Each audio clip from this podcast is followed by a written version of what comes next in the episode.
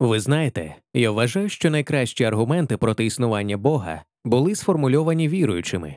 Ось що я маю на увазі. Історія Йова є одним із важливих аргументів проти існування Бога через його жахливі страждання.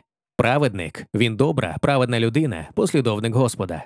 І все ж він проходить через усі види страждань. І це спонукає Йова поставити під сумнів принаймні доброту, якщо не існування Бога.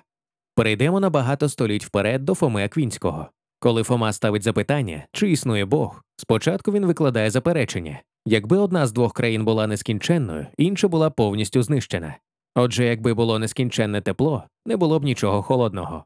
Але Бога описують як нескінченно доброго. Отже, якби Бог існував, то не було б зла, але зло є, тому Бога не існує. Це гарний аргумент.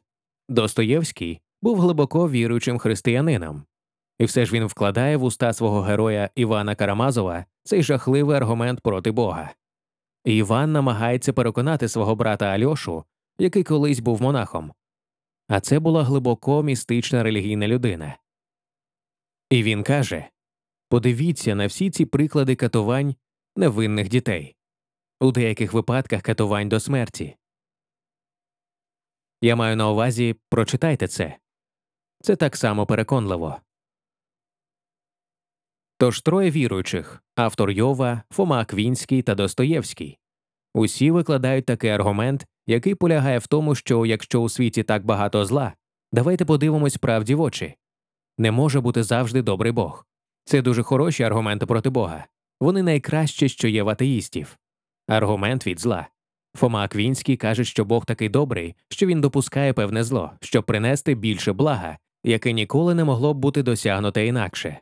Є приклади, коли ми бачимо, що це відбувається, що через це зло зі мною сталося щось справді хороше, чого не сталося б за інших причин. Ця робота, яку я не отримав, була для мене настільки руйнівною і завдала стільки страждань. Але оскільки я не отримав цю роботу, я отримав іншу роботу, яка насправді виявилася такою життєво важливою. Ці стосунки, які так багато означали для мене, цей розрив просто розбив моє серце на тисячу частин.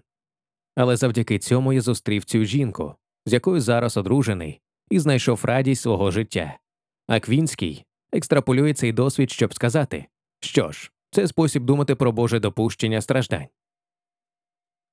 Я думаю, що багато людей спотикаються через неправильне розуміння того, що ми маємо на увазі під іменем Бог.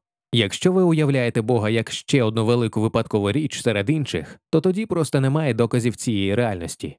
Але дивовижним є те, що коли ви дивитесь на опитування багатьох молодих людей, які відмовляються від партнерства, дивують, скажімо, деякі версії. Я більше не вірю в цього старого в небі. Я сподівався, що ти відпустиш це, коли відпустиш Діда Мороза. Я маю на увазі, що це те саме. І той факт, що стільки молодих людей були захоплені цим дійсно неадекватним розумінням Бога, віри, Біблії, страждань тощо. Він причина. Я скажу більш філософськи чому існує щось, а не нічого, чому взагалі існує умовний кінцевий світ. Тож я думаю, що це фундаментальна помилка, яку схильні робити багато атеїстів, як старих, так і нових. Вони не розуміють того, що розуміють серйозні віруючі під словом Бог. Це певною мірою наше падіння. Ми погано вчилися, катехизували та проповідували. Католицизм це глибоко розумна традиція. Але чому ми ховаємо ці скарби від молоді? Молодь говорить найдурніші речі про власну релігію. Я маю на увазі це значною мірою наша вина. Отже, існує криза в проповідуванні, навчанні та катехизації, і ми повинні взяти на себе певну відповідальність за це.